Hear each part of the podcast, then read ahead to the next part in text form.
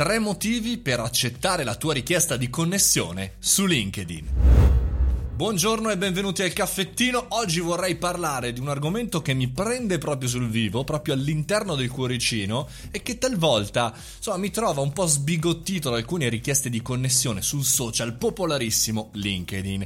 Parlo chiaramente del social che uso di più, con più amore, con più attenzione, insieme anche a Facebook chiaramente, ma uno di quelli che ultimamente eh, sto vivendo più spesso con attenzione. Perché? Perché chiaramente si fa business, perché? Perché chiaramente le informazioni sono più interessanti, perché? Perché mi piace di più, punto. E quindi oggi vediamo tre motivi tre per cui io accetto le richieste su LinkedIn e perché chiaramente gli altri no. Partiamo subito. Al numero uno c'è perché non mi vendi niente. Quante volte riceviamo messaggi di persone con una richiesta che sembrerebbe, come dire, timorosa, simpatica e soprattutto reale, poi immediatamente pram ti vendono qualcosa, ti vogliono vendere qualcosa, tra l'altro alcuni anche nel messaggio di richiesta: vorrei illustrarti dei servizi, vorrei farti conoscere la mia realtà, vorrei, credo che insieme... No, non serve adesso, non serve assolutamente vendere, hai sbagliato il timing e soprattutto hai bruciato questa possibilità. Cancelliamo, alla prossima.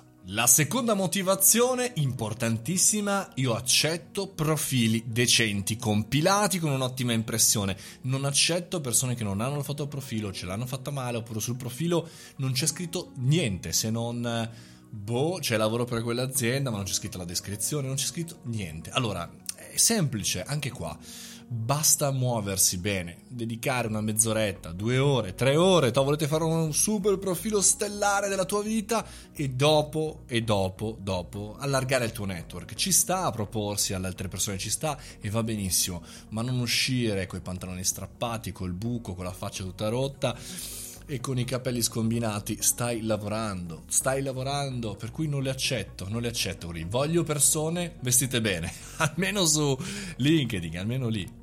La terza motivazione è: mi scrivi un messaggio, sono un essere umano, sì, mi scrivi un messaggio, non mi mandi direttamente la richiesta di connessione senza scrivere niente, accompagna una nota, una piccola nota: ci siamo conosciuti lì, vorrei incontrarti, dimmi qualche cosa di sincero, reale, voglio fare qualche cosa, ti sto seguendo, con... cioè, però scrivimi, lo apprezzo tantissimo e secondo me fa la differenza tra una persona che ha capito come si utilizzano i social e una persona che pensa di essere, non so, boh, per la strada. Semplici esempi di come bisognerebbe comportarsi nella normalità, non soltanto nel digitale, presentandosi, vestendosi bene, essendo coerenti e gentili. Nel digitale si perde ogni tanto la gentilezza, ma fa assolutamente la fortuna, e se non ce l'hai, fa la sfortuna di tantissimi candidati, non soltanto nel mondo del lavoro, ma anche nelle reti commerciali, di tantissimi imprenditori che vedono ancora il digitale come, come dire, una possibilità promozionale. Non cadete in questo errore. Aggiungetemi, aggiungetemi, aggiungetemi. Sono Mario Moroni, sono qui.